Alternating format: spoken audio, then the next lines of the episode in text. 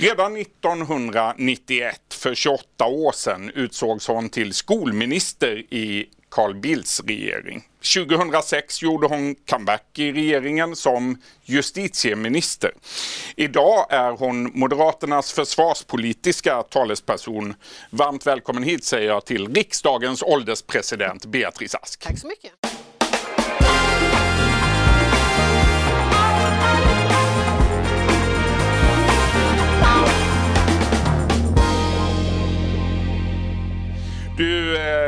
Beatrice, du har varit aktiv i politiken sedan början av 80-talet. Du utsågs till ordförande för Moderata ungdomsförbundet redan 1984, för 35 år sedan.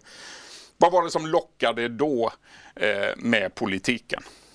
Alltså jag engagerade mig när jag var 13-14 år.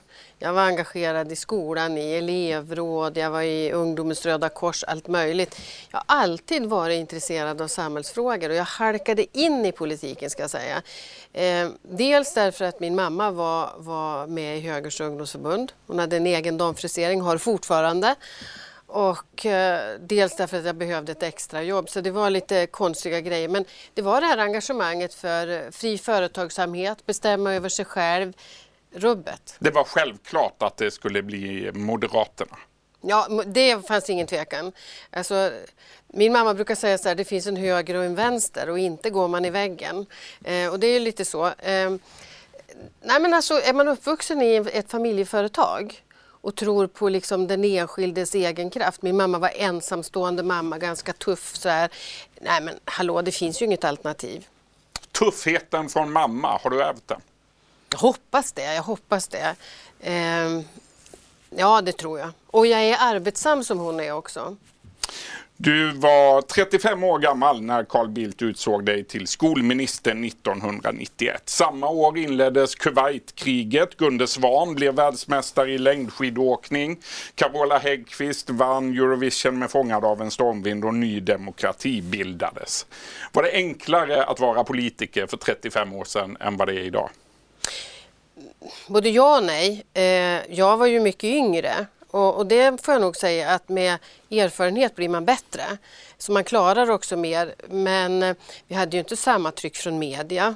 Vi hade ju inte samma krav på att vara aktiv i sociala medier och jag tror att tonen i politiken var något bättre men det var en tuff debatt också då. Jag, hade ju, jag la ju fram förslagen om friskolor och rätt att välja mer och allt det här. De gick och rätt hårt åt dig de också. De gick rätt hårt åt mig. Men jag träffade häromdagen faktiskt en kvinna som berättade, jag har ett brev från dig hemma. Jaha, vadå? När hon hade skrivit och protesterat med något som gällde betygen när hon gick i skolan och, och faktiskt fick svar. För jag hade som princip, alla ska få svar, även barn. Hur hann du med det? Ja, men eh, är man minister har man väldigt många medhjälpare. Det är mycket svårare att vara riksdagsledamot kan jag säga. Mm. Du, 1991 eh, när du blev minister, då fick Sverigedemokraterna 4 887 röster. Det motsvarade 0,09 procent. Mm. Idag är de Sveriges största parti enligt vissa opinionsundersökningar. Vad är förklaringen? Om jag hade svaret så, så hade de inte varit så stora. Eh, jag vet inte. Det här är ju en trend vi ser i många länder. Att vi har den här typen av högerpopulistiska partier. Men jag tror att det handlar mycket om också en eh, samhällsutveckling där, där populismen frodas och där de enkla lösningarna är någonting man efterfrågar. Och, och Ja, jag tror att det finns många skäl. Sen har inte svensk politik varit tillräckligt lyhörd för sånt som vanligt folk tycker är ett problem. Vi pratar alldeles för ofta över huvudet på folk tror jag. På flera platser runt om i landet samarbetar och förhandlar partikamrater till dig med Sverigedemokraterna idag. Är det bra eller dåligt? Jag tror att man gör det i så fall därför att man inte ser någon annan utväg. Och kommunalpolitiken är ju någonting annat än rikspolitiken. Eh, men vi måste ändå respektera att folk röstar som de gör. Vi, vi pratar ju även med Vänsterpartiet. Eh, I utskotten så diskuteras frågor oavsett var de kommer ifrån utifrån var de är. Men samtidigt måste man, tycker jag, ha kvar den ideologiska ryggraden och veta vad, vad man håller på med. Men, men det är klart att Jag samarbetar hellre med en del andra partier men jag har respekt för hur folk röstar också. Skulle du kunna ta plats som minister i en regering som är beroende av Sverigedemokraterna? Så mycket har jag lärt mig att man ska aldrig säga aldrig. Men det är klart att jag har ju inte alls samma uppfattning i väldigt många frågor och de ligger ju väldigt nära Socialdemokraterna. Det är ju också Socialdemokraterna som blöder väldigt mycket till Sverigedemokraterna nu. Vi var i ett tidigare skede så att äh, det återstår att se.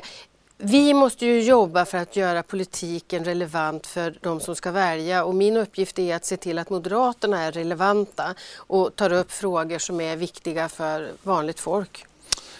Du är idag den riksdagsledamot som har suttit allra längst och därför är du riksdagens ålderspresident. Mm. Du valdes in i riksdagen 1994 och har alltså suttit där i 25 år nu. Du har fel, för jag valdes in 88 faktiskt. 88? Men jag satt bara 10 dagar då, Aha. för att sen blev jag borgarråd, så jag har suttit ännu längre. Men jag har faktiskt inte varit i riksdagen hela tiden, för jag har ju varit borgarråd i Stockholm, minister, minister i två mm. omgångar, så att jag har gjort lite av varje. Och jag har bytt områden. Vad har varit roligast under alla dessa år i den politiska hetluften?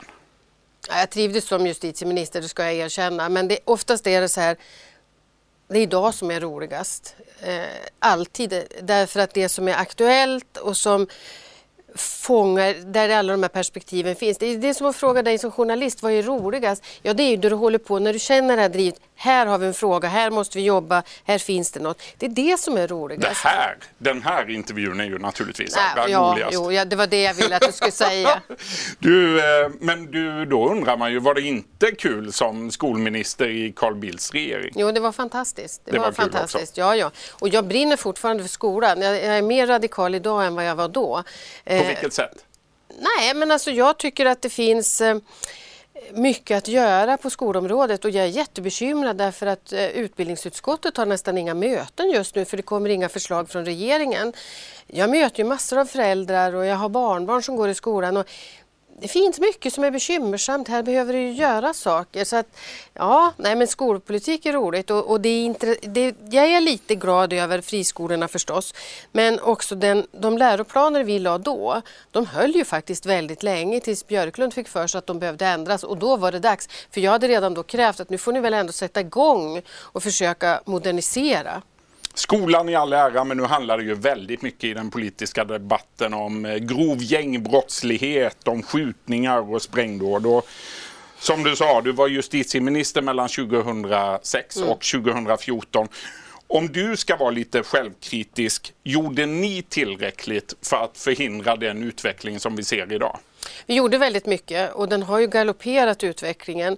En sak som jag brukar fundera över det var när vi 2007 satte igång arbetet mot den grova organiserade brottsligheten. Då fick bland annat Karin Götblad som var länspolismästare i uppdrag att titta på det här med unga människor på väg in i kriminalitet. Och hon kom väldigt snabbt fram till att vi har ett par tusen, jag tror det var fem tusen, som är på väg in i allvarlig kriminalitet och, och vi bara tyckte att det här är för mycket. Jag tror hon hade rätt. Det hon sa då ledde till att vi tog en del initiativ som var bra men vi borde ha tagit ännu mer höjd. Sen var det mycket vi inte hann med också och sen kom vi ju fram till, när jag kom tillbaks till riksdagen, eh, en del åtgärder där regeringen har såsat på. Eh, nu är det ju väldigt aktuellt att diskutera vad man ska göra med de här imamerna och annat och varför kan man inte utvisa dem. Vi var överens om att titta på reglerna för avvisningar redan då i den här överenskommelsen men tyvärr har ju regeringen varit väldigt senfärdig med att sätta igång det här.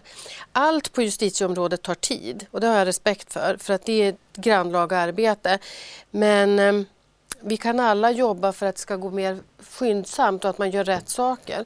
Sen tror jag aldrig att man kan förutse utvecklingen och den har ju varit dramatisk. Du säger att allting tar tid men förra veckan ville Moderaterna, Kristdemokraterna och Sverigedemokraterna sparka din efterträdare, vår justitieminister Morgan mm. Johansson. Eh, är det verkligen hans fel att det smäller i Malmö? Nej, så är det ju naturligtvis inte. Man kan inte personligen vara ansvarig för allt, men han är ansvarig för de åtgärder som görs eller de åtgärder som inte görs på området. Och den uppfattning vi moderater hade och som andra också hade var ju det att här är det för mycket som har gått alldeles på tok för saktfärdigt och det är ett sånt allvarligt läge att man måste markera. Och riksdagen har inte hur många verktyg som helst utan vi måste också markera att enskilda statsråd är ansvariga mellan varven. Du, nu ska vi tala om din nuvarande roll. Du är idag försvarspolitisk talesperson för Moderaterna i riksdagen. Och detta samtidigt som Försvarsmaktens ledning larmar om att det saknas 55 miljarder under perioden 2021 till 2030. Idag hade ni besök av överbefälhavaren i utskottet. Vad sa han? Ja, det är ju inte så att det saknas 55 miljarder. Det är så här att vi har suttit i två och ett halvt år i en försvarsberedning och vi har lagt ett förslag som vi är överens om, om vad som behöver göras för att stärka försvaret. Eh, och vi har gjort kostnadsberäkningar. Sen gjorde ju regeringen upp med Centern och Liberalerna och hamnade då på en betydligt lägre nivå eftersom man inte värdesäkrade nivåerna. Och, eh, vad försvaret säger är att om man ska göra allt det som försvarsberedningen tyckte, då saknas det x antal pengar och då, då, blir det 55. Men det är ju förutsatt att, alltså att man ifrågasätter inte beräkningen, det är inte pengar som finns. Och det som man ändå kom överens om ska jag säga är en ansenlig ökning. Men det här är väldigt stökigt just nu och jag hoppas ju att försvarsberedningen får sätta sig ner och, och greppa tag i både försvarsmaktens rapport och alla de frågeställningar som finns. För vi behöver i riksdagen, tycker jag, landa någorlunda enigt precis som i försvarsberedningen för att det är väldigt mycket pengar, det är väldigt långsiktiga beslut så de bör hålla över tid. Och det är inte rimligt att ett 25 parti ska bestämma allt. Du och flera andra vill, som du säger mm. nu, kalla in försvarsberedningen. Men har du fått några signaler från försvarsminister Peter Hultqvist om att det kan bli så? Ja, han, är, han gillar ju inte det här. Eh, nu är det han som han säger att det blir en omväg. Men då är det faktiskt så att det är han som bestämmer vägen därför det är ministern som, som bestämmer hur det ska arbetas och hur den ska utformas. Det som sägs i regelverket är ju att, att en försvarsberedning ska representera alla partier och hjälpa riksdagen att bereda, vara med i beredningen av frågan. Så det där tycker jag är fel. Hur tycker eh, du där... att han är som försvarsminister, Peter Hultqvist? Ja, han är ju engagerad, det får man ändå lov att säga. Och det tycker jag är bra. Jag tycker nog att vi har hyfsat bra samtal men, men vi tycker ju inte lika om allting. Jag tror att eh, det finns skäl ändå att fundera över hur man involverar fler i riksdagen till att vara med kring försvarsbeslutet. Det handlar om miljarder. Det handlar om inriktning under kommande år och det handlar ju ytterst om att vi ska skicka unga svenska män och kvinnor ut i situationer som kan vara livsfarliga. Det här kräver långsiktighet och ett gemensamt ansvar och det är inte enkelt. Så jag, jag hoppas fortfarande. Och eh, nu har vi haft ett första informationsmöte som han bjöd in till igår. Vi kommer att ha ett nästa vecka för vi hade alla väldigt många frågor.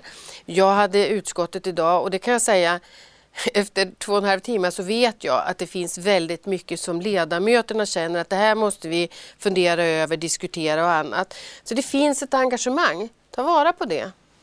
Du är inte bara engagerad i försvaret har jag förstått. Nej. För eh, tre år sedan då tog du dig till final i tv-programmet Hela kändis-Sverige bakar. Mm. Varför ställde du upp i den tävlingen? Jag behövde en avkoppling men dessutom så tyckte jag det var ganska kul. Det vill säga jag bakade inte så mycket innan men om du visste vad mycket... Ja, jag, alltså det var ju så här att de hade ju nappat, äh, nappat på att jag vid något tillfälle när partiet hade haft dåligt med pengar hade bakat bullar själv och så. Och som vanlig mamma har jag väl bakat en del.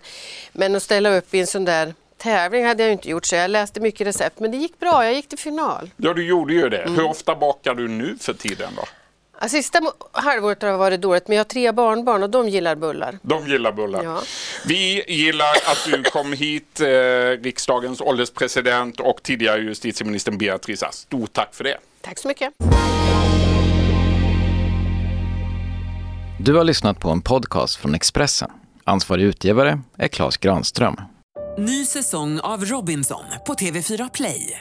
Hetta, storm, hunger. Det har hela tiden varit en kamp. Nu är det blod och tårar. Vad fan händer just nu? Det. detta är inte okej. Okay. Robinson 2024, nu fucking kör vi! Streama, söndag, på TV4 Play.